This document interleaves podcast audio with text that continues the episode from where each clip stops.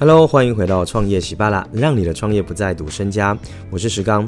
那这个系列节目呢是创业绿洲访谈，我们会邀请不同的创办人上来做分享哦。不过这一集比较特别，是我们在今年的三月十号呢，我们在举办的创业绿洲访谈的现场版哦。我们收录了今天这次现场的来宾，也就是大人的 Small Talk 的主理人，也是大人学的共同创办人 Brian 来跟大家做分享。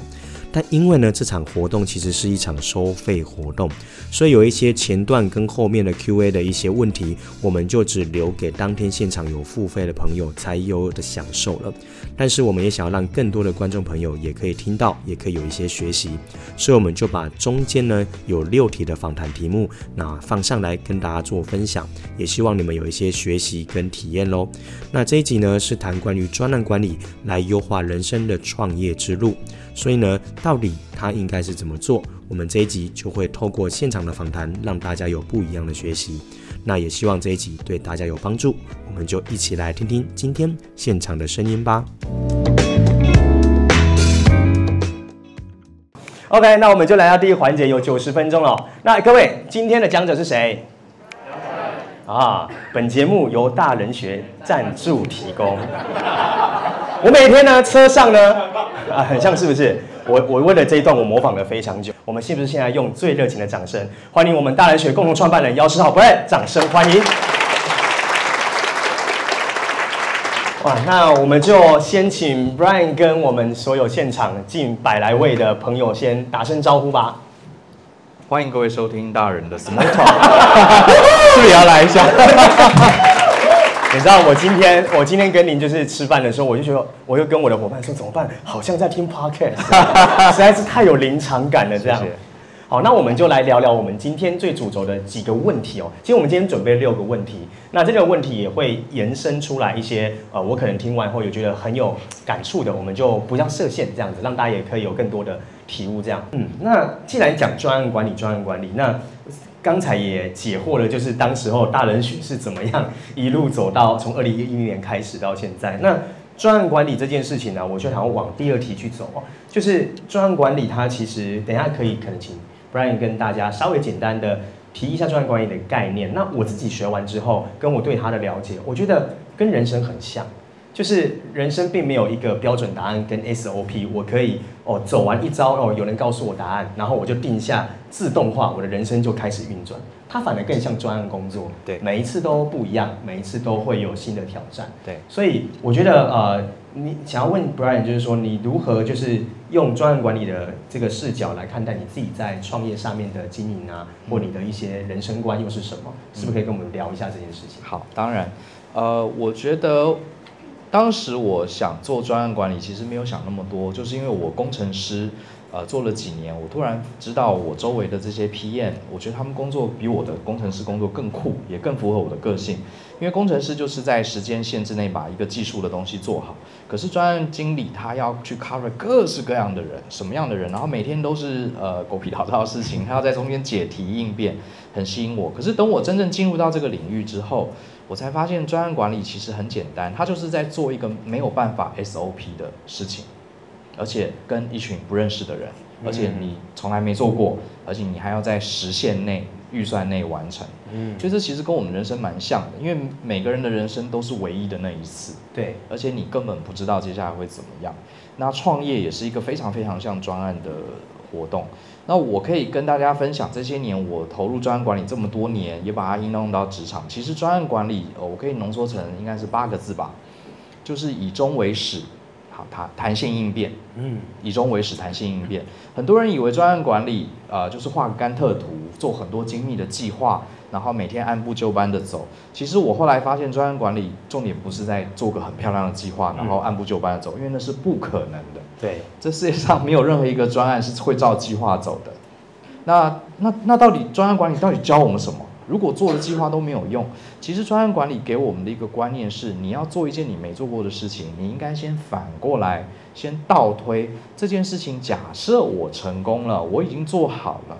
那是一个什么样的光景？那是什么样的期待？嗯，所以你先反着想，好，呃，比方说你想要结婚，找一个终身的伴侣，你可能要先自己先搞清楚我我所谓心中美满的这个婚姻生活到底是什么样子？你至少自己要有一个概念，然后才反推。好，反推我今天要找什么样的人，我今天自己要做什么样的成长。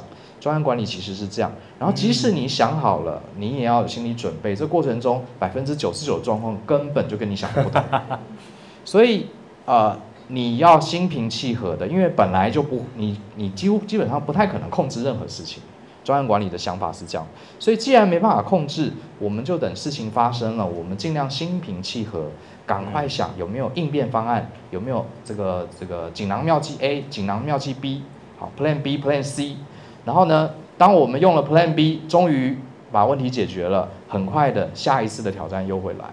那呃，如果你能用这种专案管理的心思，用这种态度来面对人生或是面对创业，我觉得你就会过得比较平，呃，心情会比较平稳。嗯，我自己以前也是一个什么事情喜欢做计划。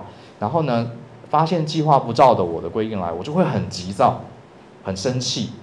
有有些时候怪别人说：“哎，你看今天礼拜天，我们就是要去那个呃看日出。你看现在都五点了，你还没起床，你整个打乱了今天看什么日出。”我就会这样很有临场感哦。对对对，我就会觉得为什么不照计划来？对，我以前就是这样的人，然后创业也是。哈，我们这个礼拜这个东西就要做出来。小张，你到底在搞什么鬼啊？什么？我就很急躁。可是我后来发现，那是我以前对专案管理没有彻底理解。我以为专案管理就是什么都要照计划，然后控制好。后来我才发现，专案管理其实不，它的真谛就是你要了解自己能力的不足，了解这个世界本来就是很多变化的。可是呢，你还是有设定一个远大的。含糊的愿景，嗯嗯，然后反过来，含糊的愿景，反过来慢慢朝那个方向前进。所以，所以是不是说，在往这条路上前进的时候，那个含糊也有机会，它会越来越清楚的感觉。有些时候清楚，有些时候他会换新版本。嗯，我得说是实实话。认同。我当年就像我们刚刚讲到，我跟呃，我从纽约回来跟就合体，我们开始创业。其实我们当时做的跟现在事情一点关系也没有啊。我们当时就是做呃这个专案管理的顾问，我们接了很多很好的客户，像玉山银行啊、宏基啊，呃，像是台塑集团，我们接了很多案子。我们当时做的也很开心，然后我们就觉得太好了，这就是我们想做的事情。可是马上变化又来了。我们做了没几年，第呃第一个，当时呃在两千二零一零年的时候，正是台商大规模呃移去大陆的时候，哦、对，很多的公司的总部都放在管理制度，反而呃核心都放在中国大陆的分支，台湾这边反而变小了。嗯，然后很多的外商，像是 IBM 啊、HP 啊、微软啊，他们的亚太区的总部通通放在中国、上海、新加坡，根本就不在台湾。那我们做顾问服务，第一个就受影响，因为如果台湾这边只是分公司，他不会去导这种东西的，对。然后第一个，我们呃生意的那时候还不错，可是我们已经看到这个危险。第二个是我们经营公司发现一个很大的困难，就是专案管理顾问这个行业本身很难复制，嗯，就是你做的很厉害，人家就指名要找你，那你说我辛辛苦苦培养我们家小朋友，他不要，他不要。因为他觉得他不行，而且第二个你也很难培育小朋友，因为每一个案子通通都不一样，无法被 SOP，无法 SOP。所以那时候我们做了几年，虽然业绩还不错，可是我们就隐隐约约啦，觉得哦，这个可能没办法做一辈子，嗯嗯，会有危险。然后当时刚好，呃，我跟就会在写部落格。我们一开始有写部落格，是把专案管理写得很简单，叫专案管理生活思维。可能有一些朋友看过，嗯，那是我们一开始。我们当时其实不是写给大家看的，是写给那些我们啊、呃、客户里面的员工看的。哦，客户的员工看。对，比方说，我们帮宏基集团导专案管理，那里面很多宏基工程师就不以为然啊，就说为什么要导这个？这有什么用？然后我们就呃写文章给他们看。就说哦，这个跟你日常工作啊，跟你将来要结婚啊，甚至你要追一个女朋友，也要用专案的方式啊。结果呢，写了很多文章，他们有没有看，我到今天也不知道。可是呢，我们就把这个部落的打开，就发现有很多外面的人很爱看。然后我们就吓了一跳，这么无聊的东西怎么那么多人看？因为我们觉得专案管是很硬，应该没有人有兴趣。因为当时呃几个很红的部落客都是讲美妆、讲旅游，哈，呃那时候是部落客的时代，嗯，现在是 YouTuber 的时代，那时候是部落客的时代，大家都讲我们这很冷门、很硬的东西。然后就有很多的读者就写信给我们，他就问我们两个是谁，就说哎，怎么有人会写这么厉害的专案管理文，而且跟考证照无关？对。然后开始有人说，你们可不可以开班授课？然后我跟舅听一听，就想说，你们敢上，我们就敢开。我们当时觉得，怎么会有人想让我们上？因为我们他也他不知道我们是谁嘛。那我跟舅那时候就做了一个，我现在想起来是一个还不还不错的决定。呃，当时有人叫我们开课，我们就想说试试看。虽然我们本来不是开课的人，然后呃，我们当时想法就是，既然要开课，呃，我问个大家好了，如果今天有人请你开课，你要开一个很贵的课，还是开一个很便宜的课？贵的，有人说便宜的，对不对？好，这各自都有合理的原因。大部分人会想开便宜的原因，是因为我第一次开嘛，大家不认得我嘛，我上便宜一点，大家比较会来，对不对？我可以慢慢再培养经验。可是我们的答案是贵的，为什么呢？因为我们当时不靠课程吃饭，好，表示这个产品只是一个实验性的产品，所以我想要实，呃，如果我开很便宜，很多人来，我会不知道他们来是因为便宜，还是因为这个东西好。对，所以就我我就无法辨别，对，所以我必须控制那个新产品的变音，我要让它门槛很高很高，第一个很贵，第二个很难，第三个你报名我还要审核。如果这么多挑战，他们还愿意付很贵的钱来上课，而且还会介绍给别人，那表示我课程 OK，嗯，是这样。所以我们做了一个很特别的决定，我们当时人生史上第一次开公开班。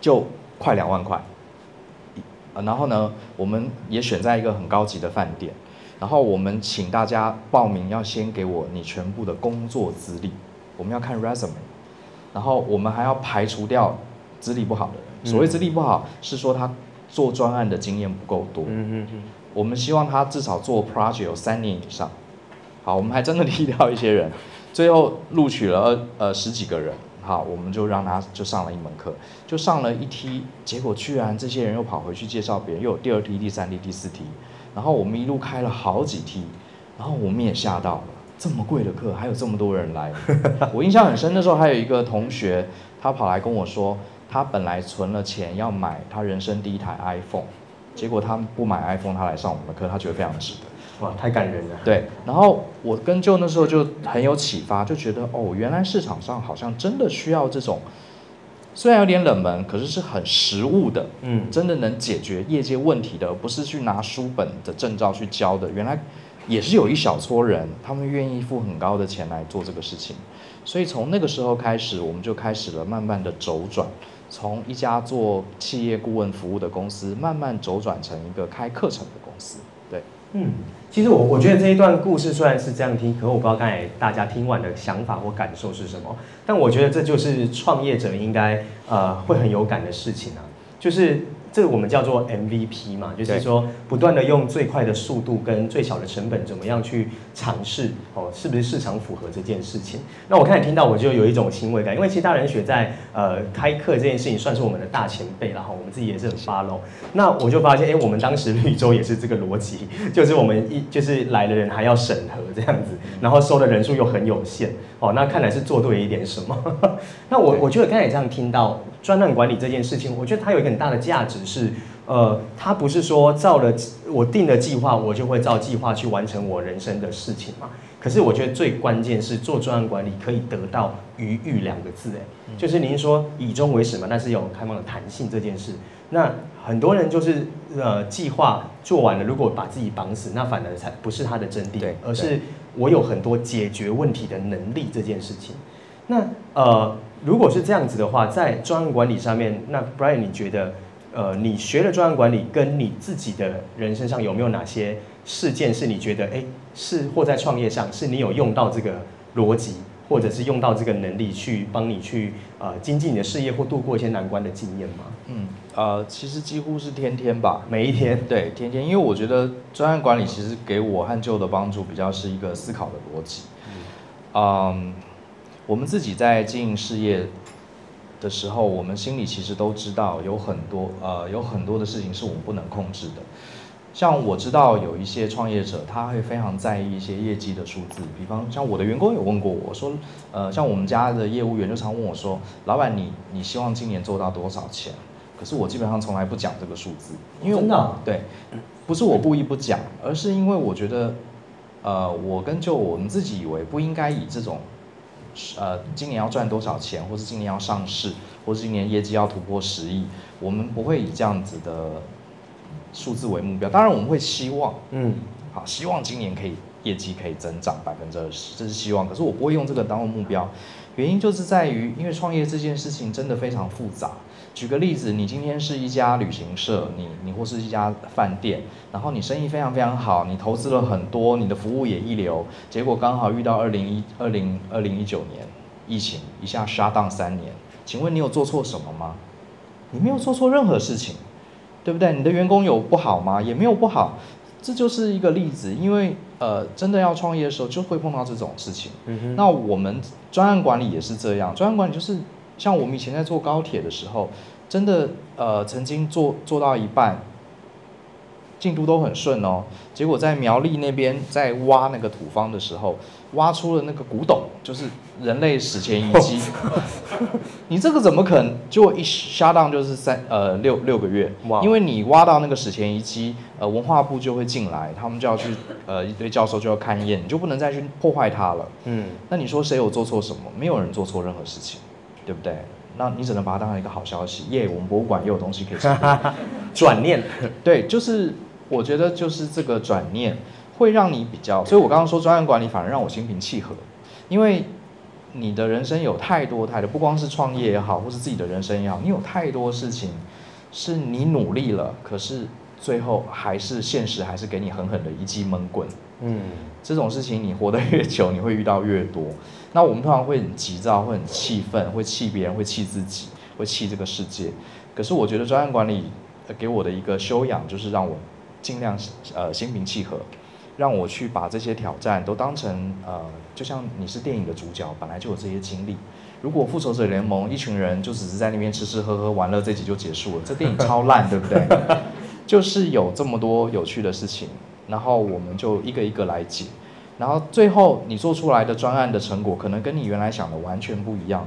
可是这整段体验，我认为才是创业最有价值的地方。嗯，而且我我觉得你刚才讲到，就是呃，专案管理这个。说法跟我一般在职场上听到有一些讲师或他们在谈的有更不一样的境界，因为很少听到这么硬邦邦的东西，但是你谈的是让你更有修养这件事情。所以我刚才突然想到，就突发奇想，哎，各位身边如果有那个另一半还是爸妈，就是很暴躁的，有没有？赶快带去上专案管理的课，他们就会相对可以心平气和哈。那我我我刚才又突然间呃灵光一动，想到就是。因为上一次我在那个嗯那 podcast 里面有听到您说，其实呃很多人好像都说呃创业要一定要经历过多大的困难啊挑战啊，然后要度过那些难关，然后再起来，好像才是一个呃励志人心的这种创业的这种过程。对，我好像听说您这里好像并没有曾经有这么惨的。这种创业经历啊，但是我不知道是因为呃您的习性，还是说您学专案管理也好。那我想要问的就是这第三题，就是说，那当然可能没有大所谓的大起的大落这件事，不过过程中有没有遇过哪一些让你印象深刻在创业过程中的一些挑战？然后你觉得你是怎么样的心态去面对，以及怎么去解决这些问题？OK，呃，我觉得创业一定是有很多大大小小的挑战。其实像这几年，我就拿大家都有同感的疫情。疫情期间，其实我们公司以前主力的营收来源是来自于实体的课程。那我们一直其实有在默默的研发线上课程，可是我们没有很急的把它推出来，因为我们还觉得，呃，它有一些空间可以改进。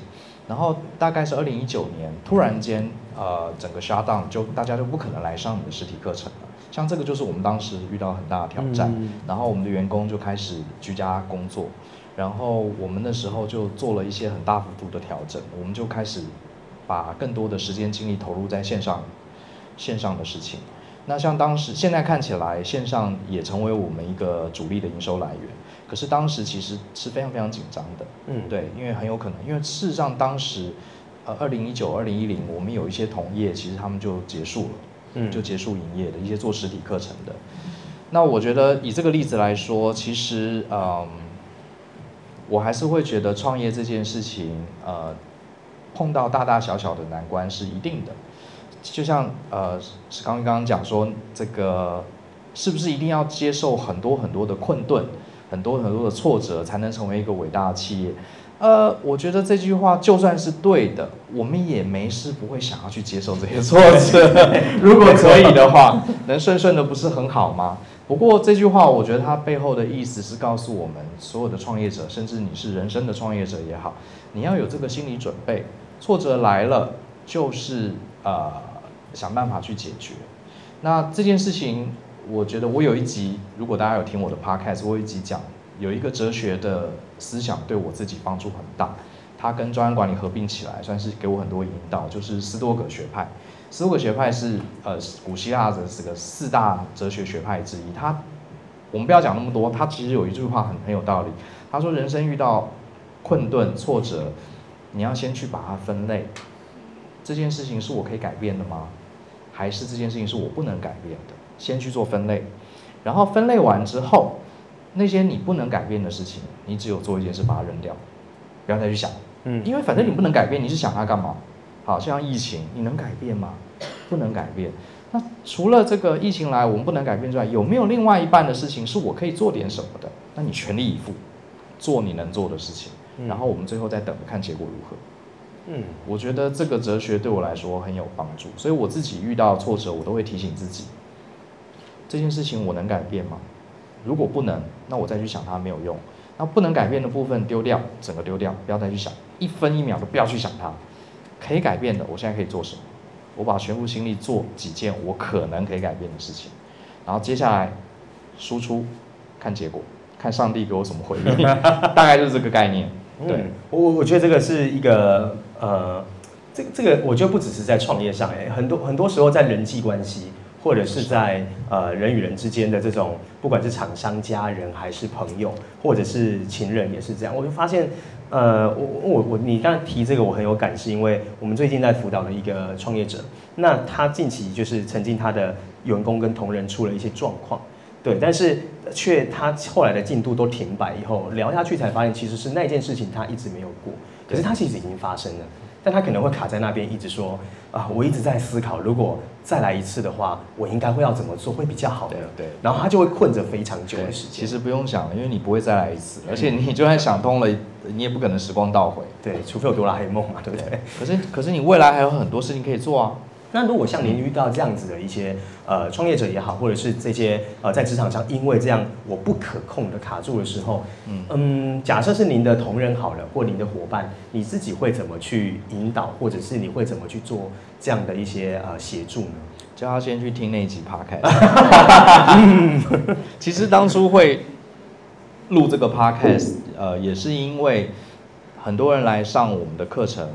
上完之后都会留下来问问题，而且我后来发现问的问题很多跟课程根本无关，人会问他人生问题。像我上礼拜刚上完专案管理，一堆人留下来问创业跟人生的问题，还有人把他要不要跟前男友复合的问题也来问我。是其实，然后我就说，哎，这是专案管理。他说我知道，我知道，老师可以让我问一下吗？因为我是你的听众。所以我也回答他，对我也回答，对，然后呃，我就我后来就发现很多人的问题其实都很像。啊，都很类似。那为什么我不把这些回答问题的这些概念干脆录音，让大家都可以方便听到，不是只有上课的人来听到？嗯，所以 Podcast 也是这样来的。所以像你提到的这些，呃，以你这个例子，我我可能真的也没有什么特别方法，我就会跟他说，你要区分一下啊。我说这个是我可能会先安慰他，好，跟他说这事情就已经发生了，可是你很有能力，好，这件事我不觉得你是会被这件事情击倒的人，你觉得是吗？他当然也说不是啊，那我说好，那这件事我们先放着，他到底是什么原因造成的？呃，谁到底谁在中间犯了错？我们待会儿再来讨论。可是这件事情已经发生了，你接下来还有没有招？好，第一步、第二步、第三步，我就会这样引导他慢慢想出招。那我说好，那我们先把不能控制的东西先放一边。你现在想出了三招，对不对？来，我们来排一下时间。你第一个礼拜要做哪些事情？第二个礼拜要做哪些事情？嗯，这样子通常就比较能呃把问题导向更好一点的方法。让他聚焦是在目标跟行动上，而不是聚焦在那些阻碍上。是是，嗯，我觉得这个观念其实，呃，我自己要默默笔记一下，没有笔记，我要把它记下来。我觉得这件事情很重要，就是不不止创业者，我觉得太多的人在呃职场上或者人生上卡关，大部分都是过不去那些已经无法改变的事。所以不可控跟可控，我们就将不可控的就直接完全扔掉，把时间专注在更值得你去全力以赴可改变的事情。对，我可以举一个简单的例子啦，大家可能更容易理解。比如说你今天住台南，呃，你你要搭车去搭高铁去台北，结果你坐在上面，哎，到站了，你才发现这里是台中。为什么？你呃，那你要去台北了哈，我讲错了，你要去台北，结果你到站了，发现是左营站。嗯，代表什么？你坐错方向了嘛，对不对？怎么办？你能你能做什么？你是要往台北哦，结果你到站，你下车你发现是左移，没没没有怎么办啊？就坐回去啊！哎，我怎么那么蠢？我怎么那么笨？我怎么做错？你看我浪费十分钟时间还往南部，你不会嘛？因为你知道这件事情啊，就错就错了。嗯，我就赶快换到对面，赶快再看是要补票还是怎么样，再坐回台北。你你唯一的选择就是这个啊，这人生不就这样吗？你一直一直骂，一直懊恼，然后甚至还怪这个台铁标示不清，呃，这个高铁标示对，也许这些高铁也有责任啊，你自己疏忽了也有责任啊，或是什么呃，你的女朋友在旁边跟你讲什么话分心了，是不是可能也会造成你犯错，都有责任。可是这些责任你现在已经做到左营了，你就赶快换车往北上就好。嗯。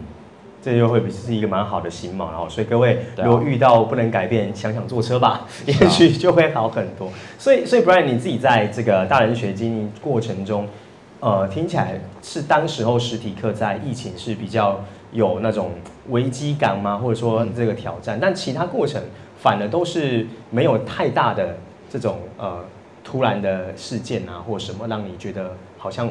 是比较无法去解决的，比较没有这样的状况。呃，我觉得这一点我要特别感谢 Joe。OK，就是我跟 Joe 我们两个人其实虽然价值观类似，想创业的动机也很像，可是我们两个个性其实很不一样。嗯，他是比较沉稳内敛，然后他很重视，他是一个比较风险趋向的人，就是他很敏感，他可以察觉接下来又会有什么危险。对对对，我觉得这一点我这点是我比较缺乏能力。那我比较是。呃，动机导向的，就是我看到什么东西有趣好玩，我就会很积极去做。嗯，像我们公司呃一些很新的东西尝试，像 Podcast 什么，都是我自己先下去做，做了觉得不错，我们才开始推行。嗯，可是 Joe 呢，他会去看到很多的危险，所以我觉得呃这也顺便一提，可能也许两个人这样搭配，我觉得也是一个还不错的方法，就是说呃。我们过去其实是非常稳健的。我自己觉得，其实有一些创业者，他们可能设定的目标太明确，比如说我今年一定要业绩破亿啊什么。像我知道很多电商的朋友都是这样在经营的。嗯，因为你会跟人家比较嘛，对不对？你的朋友、你的同事也在做电商，你一定会跟他比业绩。而且谁哪一家电商最厉害？怎么比？就是看业绩嘛。嗯嗯，对不对？可是我们会尽量不去做这种比较。我们会自己找到自己的步调，然后会去评估风险。当然，这可能也是因为我们公司可能呃也比较小，所以每个人想法不一样。像我跟就我们没有说非我们的目标并不是把公司搞得很大很强，我们比较是想照我们的节奏，慢慢的去建构一个公司。如果它能快一点很好，慢一点也没关系。可是我们希望我们的团队跟我们的呃两位创办人可以用我们自己很舒服的步调。在经营这个公司，那一些我们觉得，我认为这是控制风险很重要的原因。因为你当你一急，你急着我今年要上亿，哎，我今年已经九千万了，明年一定要上亿，就发现又来疫情，你就会很急，你就会想要去试一些很猛的药，来来刺激它，对，来刺激它，因为你非得达到目标不可。我觉得这常常就是公司遇到重大挫败的原因。嗯。那那，因为我做人好奇也想问，因为这其实是一个跟过往有一些在经营公司经理人管顾他们在谈的逻辑有一点点不太一样。但我觉得我自己，其实我自己也蛮 prefer 你这个模式，因为我一直在就是说，当时候创业有跟你有点像，就是哎，那一直在等待有没有人来搞这件事，在台南没有的话，那怎么办？就自己要 自己来嘛。那可是我我自己也会觉得，那是因为做一个喜欢的事情。那我们常会得到一些教育说，呃，经营者获利是你必然的一个责任啊，你要让你公司增长，不然你是不负责的啊，等等的，所以他必须设定目标啊，要去冲刺啊，等等。但是您刚才谈的又是有说用了你的步调这件事。可是我有点担心，有些人听完会说：“哦，所以要照自己的步调，那我现在就是废废的也可以啊，还是我慢一点啊？反正 Brian 说啊，反正照自己步调就好了。”我怕有人会有这样的误会，我不知道。但您怎么看待说很目标型导向跟呃，就是可以用自己节奏？你怎么觉得说这个的区别是什么？呃。我觉得，如果你觉得废废的、懒懒的是你的节奏，那我觉得没什么不好啊。嗯哼，哦，对啊，为什么一定要人生一定要那么拼命、那么努力呢？对不对？没错。其实我觉得，突然有没有？对啊，Why not？对啊，为什么？我觉得这个社会其实给了我们太多不必要的鸡血。嗯，就是啊，今天伊隆马斯克又怎么样了？马云又怎么样了？啊，你看啊，爬得快的也消失得快啊。我弟弟说好，而且我们不是伊隆马斯克嘛，应该说我年轻的时候阅读了大量的管理书，上周就是几乎每一篇都看。我很向往这些大企业家，今天讲张忠谋，明天曹新成，后天伊隆马斯克、比尔盖茨又怎么了？然后跟他们相比，我就会觉得哇，我应该更努力、更拼命。然后我公司应该也要好歹这个做不了世界前十大，我在台湾也要上个柜吧。我以前也是会这样想，可是呃，好，又回到专案管理。我这边我可以跟大家说，我今年快要满五十岁，好，四十九岁。我的体悟是，我曾经也是跟大部分年轻人一样很积极，想要朝目标迈进。可是我后来越来越发现，其实真的，一家企业要成功，我认为搞不好百分之九十是。人事实力，呃呃，应该说是机缘。嗯，我觉得你能做的事情其实真的很少哎。这世界上有很多很多的公司，创业者都很努力啊。可是苹果有几个？亚马逊有几家？对不对？它很多都是呃这个机缘巧合之下，它成功的。搞不好平行宇宙里面有一个人也跟伊隆马斯克一样很拼命，就是他公司一下就倒了，嗯，因为他生在台湾啊，不是，哎，那个真的没有录影吗？真的就是，对啊，对，真的就是机缘。所以当然各位也不要觉得说啊，我听天由命就好了，我什么都不做了，我只要机缘够强，这个呃人品够，我我公司还是会强。我觉得不是哎、欸，我觉得创业对我来说，它真的重点不是说创业有没有。上市上柜有没有赚十亿二十亿？真的不是这样子。我觉得创业是一种人生的体验，认同。就像有人去国外玩，他会喜欢跟团；有人会喜欢当背包背包客；有人喜欢自助旅行；有人喜欢搭游艇，就是什么事情都搞搞定了。人生也是这样，你好好上班，这也是一种体验。你你把工作跟家庭分开，你可以花很多时间陪伴家人。你想要当一个创业者，你全副心力像对待孩子一样对待你的企业，这也是一种体验，没有什么好跟不好。那你说你会懒懒的，呃，混混的，那有几个原因。第一个，这可能就是你喜欢的步调，因为很慵懒的人，说不定他没有天天很努力工作，可是他他是创意型的人，他说不定想到一个点子，动力就来，动力就来了，嗯、或者是就就为公司垫下很好的基础。那所以我觉得这个步调真的是要自己抓。我也看过有一些创业者，他其实真就懒懒的啊，可是他的公司还是经营的很好啊。嗯，并不是很忙很拼，好，整天拿着电脑在星巴克，然后晚上四点发 email 给员工，这样的公司有很好的，也有很烂的。对我，我觉得抓到自己的节奏。那另外一个你会懒懒的原因，有可能是你现在做的事情，其实你没有真的很喜欢。嗯嗯。因为你真的做的很喜欢的事情，你不会懒懒的，你一定会觉得，哎，好有趣哦，我我想要把它搞定，我想要把它弄清楚。就像录 podcast 对我来说，我一点都不会觉得录 podcast 很痛苦、懒懒的，因为我超多，我都很担心。我现在的我的笔记本里面大概列了二十几集是我想讲还没讲的东西，对。然后今天这个我提早来嘛，跟你聊了一下，我听你讲了一些东西，我又突然觉得，哎，这个又可以讲一集，很有素材。对，然后我就觉得这很好玩，嗯、所以。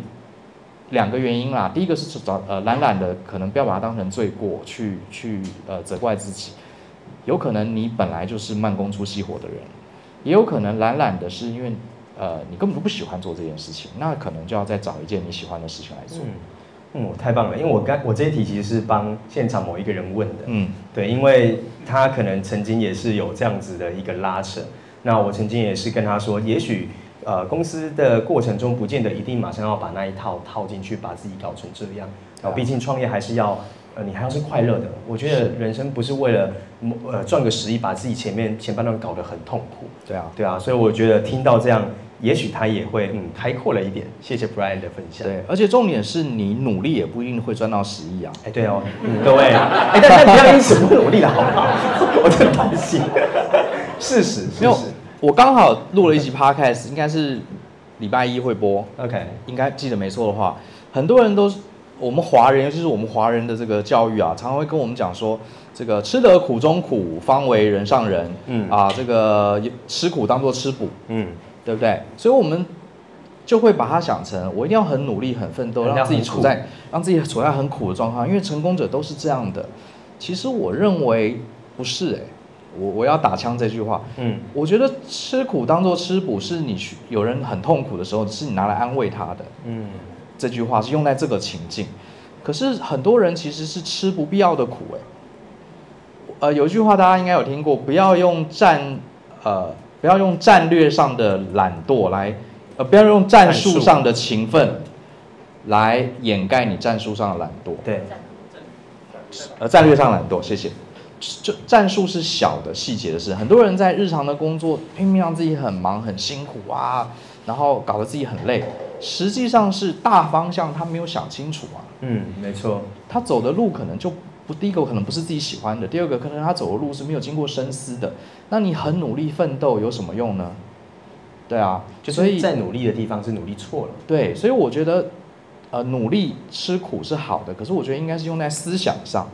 你应该很努力的去思考，很努力的去求知，很努力的去想构思我接下来要做什么事情，而不是呃漫无目标的一直做，一直做，一直做，一直做，做很多。我非常认同。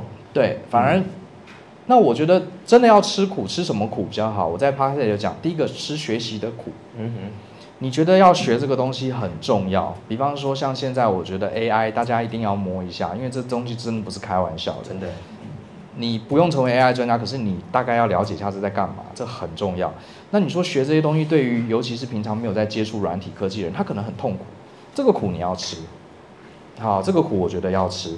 吃学习的苦，吃这个突破的苦。嗯，比如说我我我是一个讲师，然后我一直只能在台湾演讲，然后呃这个有人找我去美国做演讲，哎呀，我的英文虽然还可以，可是英文演讲不行啦。可是我又想接国际生意，好，那你给我好好苦练英文，这个苦要吃。嗯，对，因为它是会让你突破，像这种苦是值得吃的。可是不是说哦，我很辛苦很累，每天很忙，睡睡眠只有三个小时。我将来一定会成功，是不是有人会这样想？有有，有，有，我我觉得这个不对。嗯，这个这个我觉得真的超重要。就是像您说的，其实应该是说我们要用什么样的节奏，来自于我们对自己的人生规划有的明确性跟有没有脉络是清楚的，我才知道我要努力在哪一个方向，嗯、而不是说，因为我的确也发现，就是现在有很多的实体店，或者是有很多的创办人。其实可是他自己却在一线搞得非常忙，然后还把员工的工作捡起来做。但他其实现在会害怕是，因为现在人就不够啊，还是人的能力还不足啊，他就一直去拼。可是他没有去做大方向规划，跟去建制新的一些呃，可能要去招募，甚至要怎么转型的一些策略的一种战略的思维。对，那他就一直在做前线的事。可是这个我觉得就是呃，刚才已经提了，就是你不应该在。你的身份也许不是在这件事情去逃避，其战略上真正应该要去面对。对，我觉得很多很了不起的创业者确实值得我们学习。嗯。可是我们有些时候看到他们很辛劳、很辛苦，像伊隆马斯克常常睡在工厂里面。我们从旁边的外人的角度看，他好像很努力，好像我们不够努力，难怪人家那么成功。其实搞不好，我猜啦，你问伊隆马斯克，他可能觉得这件事情根本不是吃苦，他可能觉得很好玩，他很 enjoy。对，那那你自己 enjoy 什么事情呢？对不对？我觉得这个很关键。就像很多呃同学说，哇，Brian，你你怎么还写文章，还录趴？像我这些老同学嘛，他们以为我还在干工程师，就后来发现听广播时候听到我的声音，他们吓到。然后他就他们就很讶异，就说，哇，你这些年怎么又当顾问，又当讲师，然后又做这个做做了很多，他觉得我很努力。可是我转念一想，其实我休闲时间还蛮多的。前几天还在家打战神，就是后来我才回想起，其实不是我，呃，克服自己的惰性，而是我找到我我真正喜欢的事情，所以我就不用克服自己的惰性。嗯。这个我觉得就一句话，就是我之前有有听到，我也有跟学员分享，就是当今天你找你的热情，其实努力这件事并不存在的，嗯、因为你你不不觉得你在努力什么，你就是 enjoy 这件事情。是啊，不过前期可能确实要，呃，要够任性，嗯，因为你只做你自己感兴趣的事情，不一定一开始会有钱，嗯，你会很焦虑。就像我其实，呃，我也不讳言跟大家讲，我大概到三十。我三十五岁的时候，我银行里都还没什么存款。嗯，对，我知道很多创业者都三十五岁都该买房子、结婚、生小孩，户头里有几百万了。我其实都没有哎，因为我当时就是做了很多尝试，在换工作嘛。然后，对啊，所以也是有代价的啦，嗯，也是有代价的。可是至少对我来说，我觉得蛮值得的。对，没错。那我觉得就接着这一题可以往下去问的，就是刚才聊到从创业上面的挑战，跟听到您的一些方法。那我觉得我们既然聊创人生的业嘛，那也想听听看，就是这个其实 Brian 在 Podcast 曾经有聊过，但我相信有些人可能还没听过。那我想要想说，请你分享说，那你自己对于说，呃，你自己的人生观是什么？那你是怎么样，就是呃，就是以往的创业的历练是用这个人生观去经历的？有没有哪些故事啊，或一些呃想法可以跟我们分享？你说人生观，对，人生观，嗯。对，我觉得人生观这件事情，我每年也都是会慢慢的调整，慢慢的改。如果是今天你问我的话，我越来越觉得，呃，人来到这个世界上，其实大家最后要去的地方是一样的，嗯，对不对？我们最后都会去同一个地方，然后也没人知道那个地方是怎么样。所以你今天就算赚再多钱，你成为世界首富，时间到了，我们还是会离开这个世界。所以那到底人生的意义到底是什么呢？其实我很年轻的时候，我就常常在想这些问题，所以我才会看很多哲学书什么之类的。想了半天，好像也没有答案。可是呢，我们还得继续过人生，对不对？就像有些人他觉得人生没有意义，他就离开这个世界。其实很多人觉得我是很乐观的，其实我是一个极度悲观的人啊！真的啊？对，我在节目里面不知道我们讲过，我其实觉得人生是没有任何意义的。嗯，对，呃，你。我不会在这边跟大家讲说啊，人生的意义就是什么什么什么。我觉得人生很可能，你没有看老高与小莫就知道的。他有几个版本是，呃，人觉得人生没有意义的，他就是一个几率巧合，刚好在地球上有孕育的生命，搞不好宇宙里面也像我们这样的地球，就我们刚好就我们。嗯，对。就算它是有意义的，可能也不是我们一般人能能理解、能体会的。所以人生很可能是没有意义的。嗯，可是呢，呃。我们现在既然活的，我们有意识，我们可以选择一个我们想要度过这个人生的方法。嗯，就像是你今天要去日本玩，要去欧洲玩，我也可以质疑你啊，你去日本花那么多钱玩了七天，有意义吗？爸妈常这样讲，对不对？玩玩玩，去欧洲啊，有意义吗？还现在还年轻人还喜欢 gap year，对不对？一整年。有意义吗？说钱没钱，那你说体验，体验什么？还不就是塞满了硬碟的照片，你也不会去看啊。然后 IG po 一 po，然后三个赞，三个爱心，是不是有意义吗？然后你买了那么多日本的商品，买了一堆模型公仔放在那边，最后生灰，搬家的时候也扔了。What's the point？为什么要出国去玩？没有意义啊。可是我，可是不能这样讲，我们还是要去出国玩。因为，对，是，我为什么会讲出国玩？因为我们来到地球过这一生就是出国玩，我们就是真的，我们就是来地球旅行的，就是这么回事。我们就是来这边旅行的，你就到处吃吃看看，认识一些朋友，交流一下。对，也许最后大家离开这个地球一点意义都没有，那又如何？至少我现在在日本，我看到有趣的我就要去玩。我就要去吃吃看，哎呀，有的好难吃哦，有的好贵哦，哎，有的也有很好吃啊，对不对？我会遇到坏人偷我钱包的人，我也有遇到很好的人，呃，很多人都把人生当成我最后是一定要是赢的，我要过关斩将，然后最后拿到宝石，然后最后破关，啊，或者我赚很多钱，啊，我娶到我这个最帅的男人、最漂亮的女人，一步一步哈，我要念最好的学校。这样最后人生是完美的。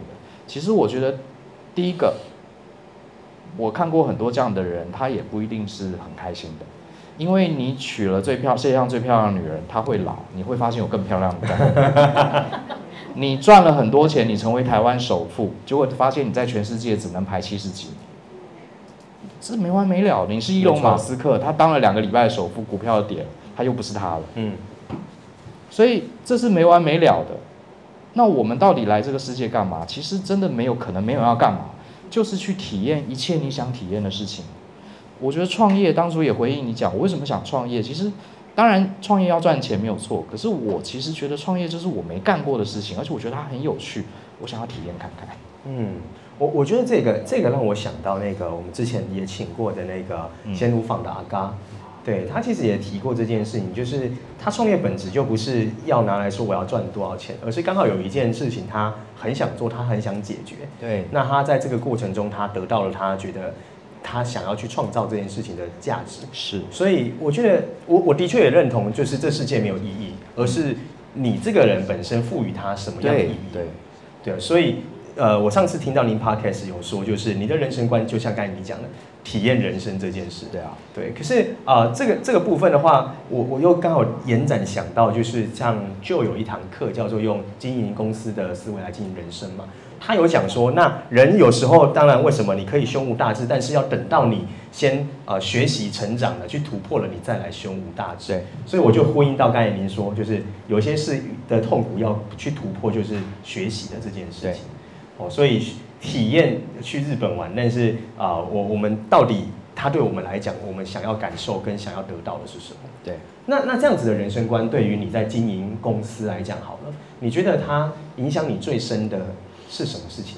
对，其实旧的那门课蛮推荐大家去听哈。嗯、那门课其实是呃，虽然是旧开发的，可是是这些年我跟旧不断的对话，我们凝聚成啊成的一个概念。好，那我觉得这其实是跟我的人生观是契合的。为什么呢？因为如果你没有好好经营你的人生，比如说你没有赚足够的钱，你没有把你自己身体养好，你没有建立一个好的呃人际关系，你会没有办法继续体验下去。嗯。应该说，经营好好经营自己，好各方面，财务啊、人际关系啊、个人成长，它是一个呃手段，它最终的目的是可以让你一直很快乐的体验下去。嗯哼，对，所以它最终还是体验。你今天去日本玩，结果你口袋里只有两百块，那你很难去日本玩。而且你看到一碗拉面，你发现。你去了日本，你发现你只能吃得起拉面，然后你看到一家餐厅，大家都说很棒，有和牛，可是一个人要五千，啊，你你没有好好经营自己，你钱不够，你就只能这个走过店门而不敢进去，你就少了一个体验。所以我觉得它是表里呃互互相的，就是你要好好经营你自己，然后你才有能力去体验更多的事情。嗯，对。而且我之前有一个创业家的朋友，他就跟我说：“我说，哎、欸，你那么努力要创业，你到底是为了什么？”他说：“因为了以后我要偷懒。”嗯，然后我那时候听到当下，我说：“啊，是啊。”但是后来发现，哎、欸，非常有道理。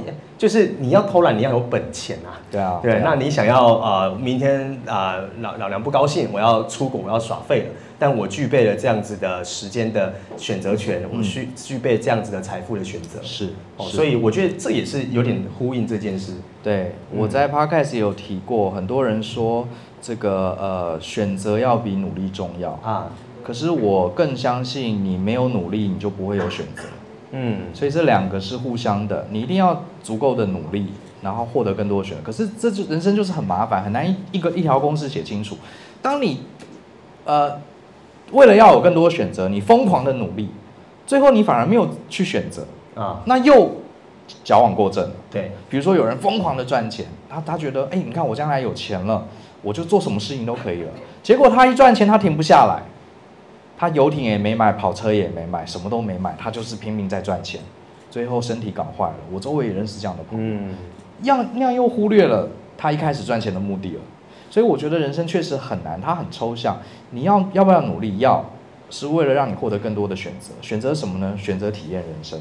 可是很多人，你努力了，发现又没办法，呃，又又纯粹 focus 在赚钱，又没有真的去做出属于自己的选择，那样那样子又很可惜。嗯，所以确实是不容易。所以听起来好像时时常得去察觉一下自己现在是在什么样的一个状态，叫做自我觉察吧。就是说，有时候呃，当你今天发现你好像已经呃。是可能有时候是情绪不太好了，还是说哦，觉得我自己在那忙，我到底在忙什么？为什么要那么辛苦的时候，可能就得去看一下我们到底为什么要这么忙。嗯，我觉得你讲的很关键，真的要自我觉察，嗯、因为我们人生很多的努力跟方向，老实说都是透过比较而来的啊。对，就是我最近看到一个很有趣的概念，就是假设这边有一面黑板，我用白板笔画一条线，好，各位你不能去改这条线，你能不能把它变得更短？假设我画了一条线，对，在旁边画一条更长的线，这条线就短。所以不管你这个人再了不起，我只要找一个比你更厉害的人，你就是充满缺点的人。嗯，人生就是这样子。所以创业，尤其是更喜欢跟人家比较。我们会认识很多创业伙伴，你发现你隔壁这个人，他营业额一年比你多一亿，你心里马上会产生很多化学变化，会讲说。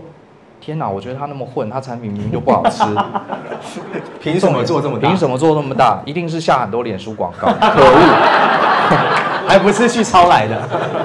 哎，我随便讲了，是不是有点讲到？你是说一个什么的故事吗？一个男孩的故事，然后就一定是一定是下太多广告，下广告有什么了不起？买流量我不会买吗？回去就找行销。我们今年广告下下下多少？一百万，加到两百。对啊。就就是很多人真的就是这样子啊，然后这个，可是我觉得第一个就是自我觉察，你要去从常常提醒，像我自己也是常常提醒自己，我到底干什么？我在那边干嘛？我是谁？我为什么要做这件事情？对，要提醒自己，因为真的会忘记，不提醒自己真的会忘。第二个，我今天要做这件事情，是因为我跟人家比较，我想要学他，我想要干掉他，还是这件事情是我人生想体验的事情？嗯，我觉得这个是常常要提醒自己的。对，这个很不容易，不容易啊！我也是在学习中。嗯，我我我觉得呢，呃，我我自己包含像 Brian 也好，或者去认识这些前辈们，我觉得最大的特色跟相同之处，就是很容易做反省自己的这件事情，会发现自己怎么了。我现在可能。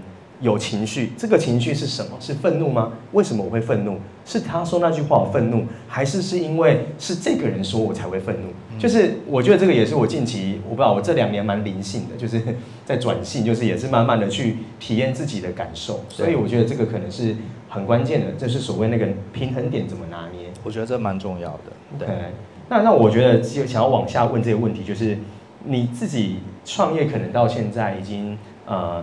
从大人选从一零年到现在，哦，然后包含你的职场的这些经验，你觉得呃这十几年来的创业对你的人生的影响会是什么？哦，我觉得影响非常非常大哎。我当年呃决定离开公司做呃自己来开公司，就是为了体验。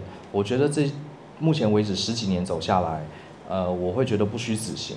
我学了很多很多东西，倒不是创业这方面的技巧，而是呃，我举个例子好了，我学会了。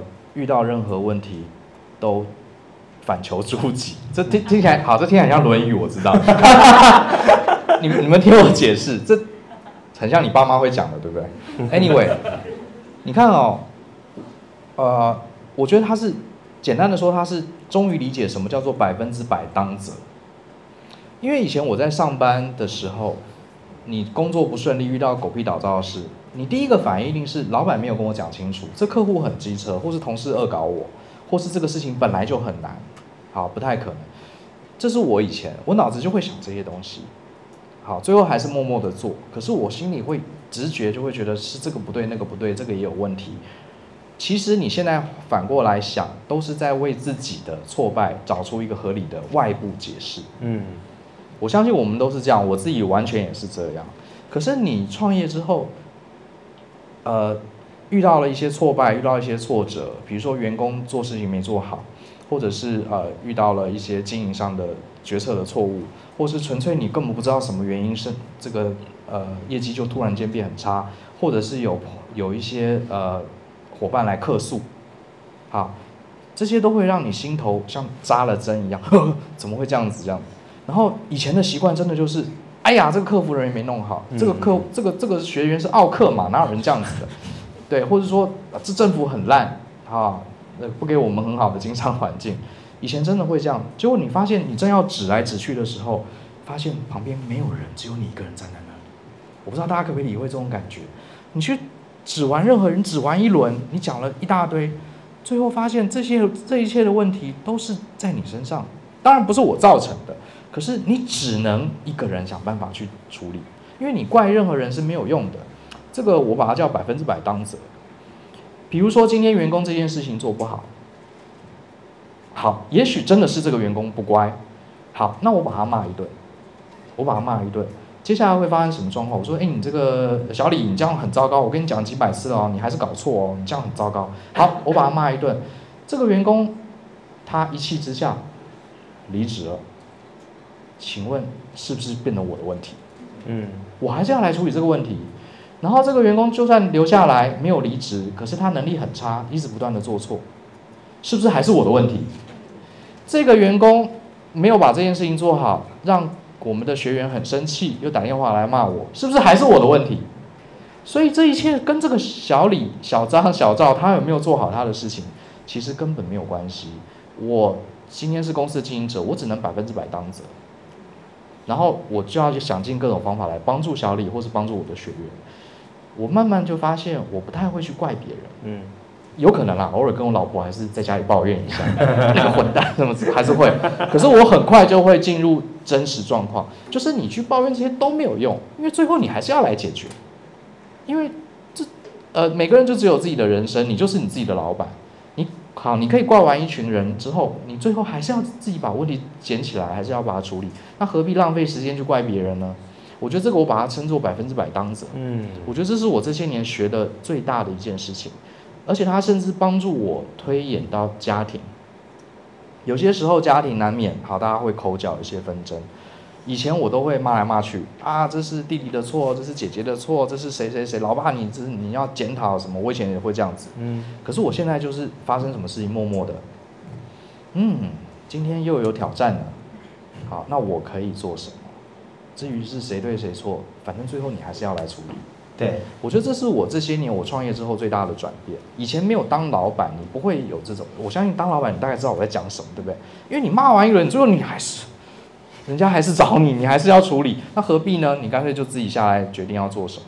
我觉得这个是，呃，这算是我这些年体悟到最大。就千错万错，你应该把它当成是自己的问题来解决。嗯，我非常非常非常非常的认同。嗯，对，因为我觉得这件事情也是在。我我我觉得可能跟行业别有一点点关系，毕竟我们在做的可能是教育知识的工作。然后当你今天在跟呃大众在说什么的时候，其实很很反求诸己这件事，它就打回来你身上，对，那你就会更有察觉这件事。我我们公司自己在呃，我我我我是一个不太抱怨的人，好，就如果认识我的人知道我不太抱怨，因为我觉得事情来就解决。对。对啊，那跟你一样啦，有些遇到一些学员不长进嘛，总是门关起来说考这个家伙。好，可是我们面对的时候，我们是真心的在呃想要去解决这些问题。那我觉得这个帮助我也真的非常大，就是可能同事们我们可能出差，我们要去内训，然后都是没有带或怎么样。其实我我是从来没有去责怪他们，但是我们只会去检讨论说，那下次怎么让这件事不发生。那我甚至曾经也还会先道歉说啊。对嘛，就是我没有再去 double check，对，哦，跟大家做个会前会，那我们下次要做会前会，哦，这一类的事情，所以我觉得你刚才讲的时候，我就特别有感觉。可是这个，这个你是要，你觉得如果要给大家一些 feedback 或建议的话，你就会从可以从哪里开始？因为我我说实在话，我们自己手头上可能两两百多个不同的创业品牌，真的会听到来跟我们抱怨员工能力不足啊，啊，现在市场环境就差啊，然后。去说这些事情，当然我会问他说：“那员工到底是谁找来的？”对啊，对，那他就呃，可是他可能会不爽啊，对不对？我说：“嗯，我没有别的意思哦，但是你可以想一下。但是不然你会怎么建议大家会在创业的过程中，可以真的这么做到反求诸己这件事情？”呃，我觉得这件事情可能我没有什么建议，我觉得真的是从过程中要自己去体会。嗯，我很难教你一招，回去冥想二十分钟。什么之类的，你就突然间悟到了。至少我没有这样的方法。我会觉得，呃，要取得这个进步，我觉得它是要经过一些体验的。就像我以前我也会抱怨啊，好，每次遇到了一些问题，我就觉得这个不好，那个不好。比如说我的课明明设计得很好，然后这个评价很低分，然后我就会觉得这个是同学不懂啊，你你你根本就不懂，我这个课程讲的多好，你居然听不懂，然后还给我很低分，然后我就骂啊，对啊，你们现在觉得很好笑，我当时是很生气的哦，啊、嗯，就觉得你们到底懂不懂啊？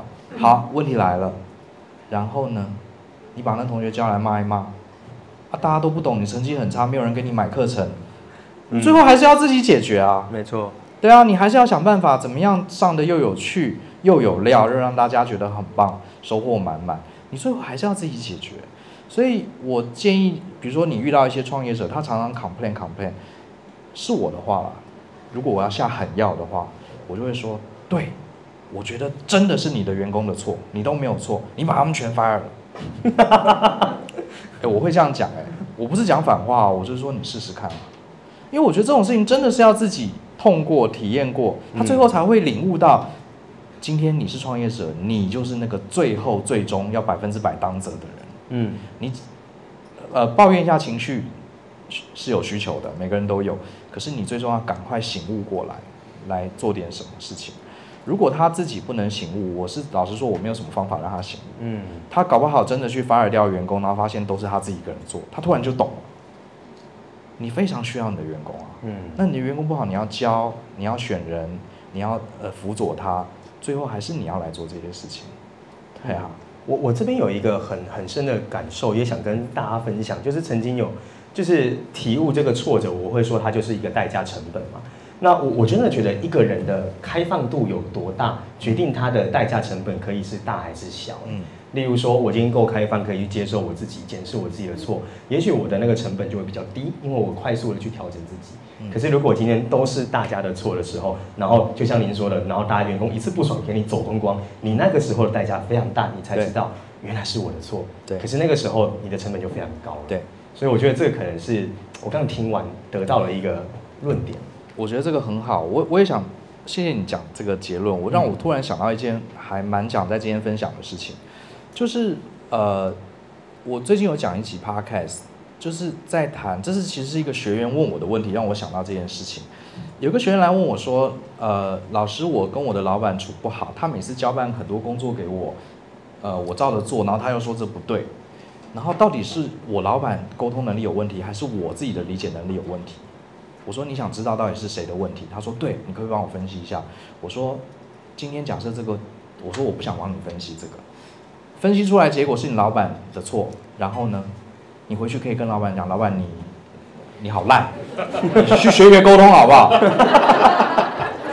如果分析出来是你的错，那你要怎么办？你还不是得继续想办法努力听懂老板在讲什么？嗯，所以谁对谁错不是那么重要，重要我说说，那你今天遇到的问题是什么？今天问题是老板给你的指示，你的理解错误嘛？所以你是不是？那我就问他说。呃，这个专案管理的这个思维又来了，以终为始。假设今天我给你一个方法，这个问题解决了，Happy Ending 是什么？我常跟他讲 Happy，哦，Happy Ending 就是老板交办给我，我一次就听懂，而且我做出来就是老板要的。我说这个是 Happy Ending，对不对？那你现在显然没有达到这个状况，中间有什么 gap 呢？他说就是我没听懂老板话，或是老板不喜欢我做的东西。那我说这能不能解？他说他说可以，我他我就说能不能解？他说嗯、那就是我多问老板几句。我说对啊，这就是解啊。我说第一个，老板下次指派指令给你，你自己讲一遍给他听嘛。问老板说，这是不是我我我理解对不对？老板你听听看。如果他说对，哎，是不是就有改善？然后你再去做，你不要做完再给老板看啊。你做百分之三十半成品，你就先给老板看一下。哎，老板我我现在做了一半哈，你看看是不是对的方向？不对就改。我说这问题就变成 happy ending 啦。你去讨论这是谁对谁错，这是没有意义。嗯，是创业也是这样子，你。今天发生一个鸟事，一个烂事，你把心情去花在到底是谁错，哪个环节错了？我觉得，呃，可能是事后再来检讨可以了。可是我觉得真正重点是把把它搞对就对了，往你的 happy ending 搞对，自己是谁对谁错？我觉得大部分时候其实都不重要。大部分的时候，当然你说什么，呃，飞机出了问题，你总是要找出哪个零件坏了嘛。我我讲的不是那种状况。人跟人有关的大部分事情，其实真的没有什么谁对谁错，你就算判定了也没有用，所以我才跟同学说要，我们要把法官思维、判案的思维改成工程师思维。嗯，法官就是判谁对谁错嘛，工程师就是我不知道谁对谁错，反正现在需要个金字塔，我们就盖嘛，就就就是这样子。我觉得这是我觉得创业者要有这种工程师思维。那我觉得为什么很多人，包含我自己在内，很容易遇到事情就想这这到底谁的错，到底谁的错？我也在就像你刚刚讲，我也在反思自己，为什么我脑袋第一个跑出来的就是这是谁的错？后来我才发现，这个其实跟我们的大脑的结构有关，因为我们从小到大，从幼稚园进入到学校，老师说这个花盆谁打破了？都不是我，是不是？妈妈在那个呃说谁谁偷了我桌上一百块？哦，不是我，是弟弟。为什么？因为我们一定要承认，一定要赶快撇清关系，这不是我的错。否则的话，接下来我会被修理嘛。嗯，所以，我们从小到大，你看，我们从三五岁开始，一直到三十岁，这二十几年的时间，我们都是在这种思考，先搞清楚这不是我的错。所以，你长大创业了，你也是养成这个习惯，什么事情先撇清，不是我的错，然后找出罪人，因为找出罪人，这样才能还我清白。对，对不对？可是这个思维其实真的不是大人成熟大人的思维。所以我们要去改。成熟大人的思维是先不急着管谁对谁错，我们把问题做对，我们往 happy ending 再跨一步就好了。嗯，对，以终为始，对，要清楚知道我们要的是什么。是，然后百分之百的当责。对，嗯，我觉得这这两个是今天很大的一个，呃，就是这个议题上的收获点。那我觉得在人生观或创业的这个历程中，都是扮演着很重要的思想跟角色。而且我一直觉得，我我一直觉得思想教育是很重要的。就是呃，听起来像什么 什么要要进去什么洗脑，对不对？但不是哦，我觉得思想这件事情，它是影响的深度是在我们的日常，对，所以我们我们自己今天的所有一切的结果，其实都是我们过往的思想一直在把我们变成今天的样子，所以我们才需要跳脱你本来环境下接触的人，也许去找到一些你比较向往的那一群人，搞不好听听他的思想可以来影响自己。对，嗯，刚好。呃，最近也看到一种说法，蛮有趣的。呃，中国历史上哪一个将领是最厉害，打过最多胜仗？你们知道是谁吗？大家讲不出来，对不对？其实我也不知道是谁，我也不知道是谁。可是你们在中国军事史上，你听过谁最有名？诸葛亮、岳飞。诸葛亮、岳飞。呃，有一本书。孙子兵法，孙子兵法是全世界人都在看。其实孙子他没有打过胜仗，他有他有他有一场吴呃吴国伐楚，他大胜，呃他就只有这么一场胜仗。可是他的思想留了下来。嗯，韩信很厉害，可是韩信我们呃这个中在中国军事史上，我们不会去看什么韩信的书，他有没有留下书我也不知道。还有西方有很多很很了不起的这个战神级的人物，可是其中有很多的战神都没有留下名字，只有拿破仑留下名字。因为拿破仑，他为什么西方的军事这个专家这么推崇他？因为他有把战争推到一个新的境界，他是有思想的。对，虽然他最后战败了，嗯，所以我觉得人类跟动物最大的不同就是，呃，我们有思想，这个思想甚至会引导我们的行为。而且思想它会传递，嗯，孙子是千年以前的人，他现在的思想还影响了整个美国的这个陆军建军的制度，这是真的。那，呃，我们能不能，我们不要那么伟大，我们不用把自己搞那么伟大，我们自己是不是能在生活中去找到属于自己的那一套思想，去引导自己的行为？我觉得这个是，呃，我心中成熟的大人具备的一种能力。嗯。我觉得这今年度的这个论坛很有意思，就是我们不执，我们就不执着去谈创业的细节，我们应该做些什么事情，我们把它拉高一个层次，就是在思想。因为我觉得像成熟大人也好，或者是一个成熟的经营者，其实你的脑袋才是你公司最大的价值跟应该要去的方向的决定的关键啊！哦，所以我们才会去把它调成这样的形式。哦，那我我们有最后一题想要来问 Brian，就是呃聊了这么多，我觉得可以聊的东西真的很多了。但是这一题我们是每一次的讲者来，我们都会聊的，就是呃对于您来说啊，您觉得您的创业之道是什么？我们都问很多的创业者说，你的创业之道是什么？有人可能觉得是要呃完成自己的什么人生理想的什么事，那有的人呢可能又觉得是另外一回事。那我们都会问每一个讲者，您的创业之道，你认为会是什么样的一个意向，或它的意义到底是什么？呃，好，这是一个很好的问题。我觉得创业之道，我第一个我不敢讲我的公司现在很成功，可是我觉得，呃，我自己啊，我自己在创业之道，我还是很重视，很自私的、很任性的做自己觉得有意义的事情。就是我甚至不管是不是大家喜欢的，就是因为我觉得、呃，身为一个创业者，我觉得是很辛苦的。你每天没有明确的上下班时间，并不会说下了班你就可以卸除一切的压力，对。然后你做得好，呃，这个还是会有人骂你；你做得不好，更多人会骂你。所以它其实除了绝对当责之外，我觉得它是你很难把。很少创业者会真正做到工作跟生活平衡。嗯，所以既然创业就是你的生活，那既然如此，创业的内容就一定是要是你真心喜欢的事情，否则的话真的太痛苦了。对，所以我会建议呃所有的创业者，你一定要去做你自己感觉有意义，然后喜欢乐在其中的事情，你才来想你的客户会怎么样买你的商品。因为我说实话，我觉得如果你自己做的事情，你自己都没有很好，我就这样问大家好了，你觉得如果一个五星级主厨，他其实不是很喜欢做饭，他只是有这个能力可以做好的料理，他其实做饭的时候很痛苦，他他也不喜欢吃东西，他觉得吃麦当劳就可以了，搞那么多花样啊，什么分子料理，他实在是没办法，只是因为你们要吃嘛，我就做给你们，对不对？假设是这样的人，你会相信他真的能拿到米其林吗？嗯，我很难相信这件事情。对，你说，对啊，我觉得你说伊隆马斯克他，他如果对于登陆火星这件事情，他只是觉得很酷很炫，而且将来我会赚钱，我会借由这个成为世界首富，我很难相信他是抱持这样的心态，他可以成为今天的 SpaceX 的的总总裁。对，那这是一个，所以我的创业之道其实就是我的生活之道。你要去，呃。因为你就是这间公司，你一定要去过一个你认同、做你想做的事情、过你想过的生活。然后你在这里面做得很好，大家就会看到，哎，你这个人做的不错，他就会想要买你的产品，想要上你的课程。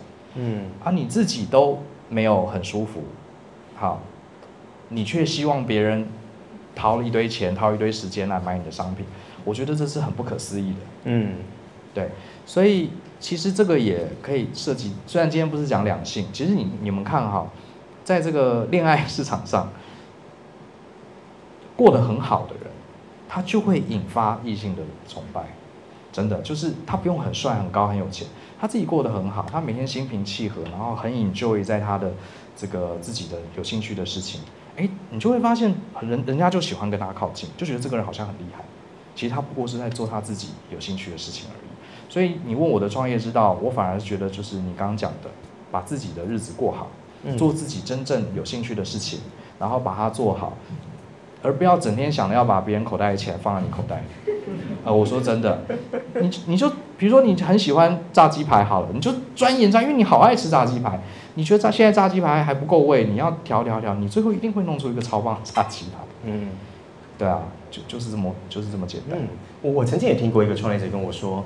他说：“其实创业的魅力就在于你可以去创造一个你想要的世界观，你想要的世界。所以这是一个。那我我觉得也可以提供给大家思考一下，因为我我昨天问了一个呃学员伙伴这个问题，我问他说：你要的人生是什么？有没有发现很大又很难，对不对？我就跟他说：那你帮我想一下，你最理想的那个生活，一天早上起来到睡觉，你都会做什么事情？后来他发现他讲的不是讲不太出来，嗯。”对，我说那这个可能还蛮重要的，因为当你今天不知道你要过上一个什么样的理想生活，你怎么去达到？就我就说有点像是今天大家等下离开的时候，如果你去叫了一台计程车，你跳上去，司机说你要去哪？不知道，但就是想要坐计程车。对，他可能他可能就把你赶下车。所以我后来发现很重要哎，然后我昨天他回答不出来以后，我就跟他分享。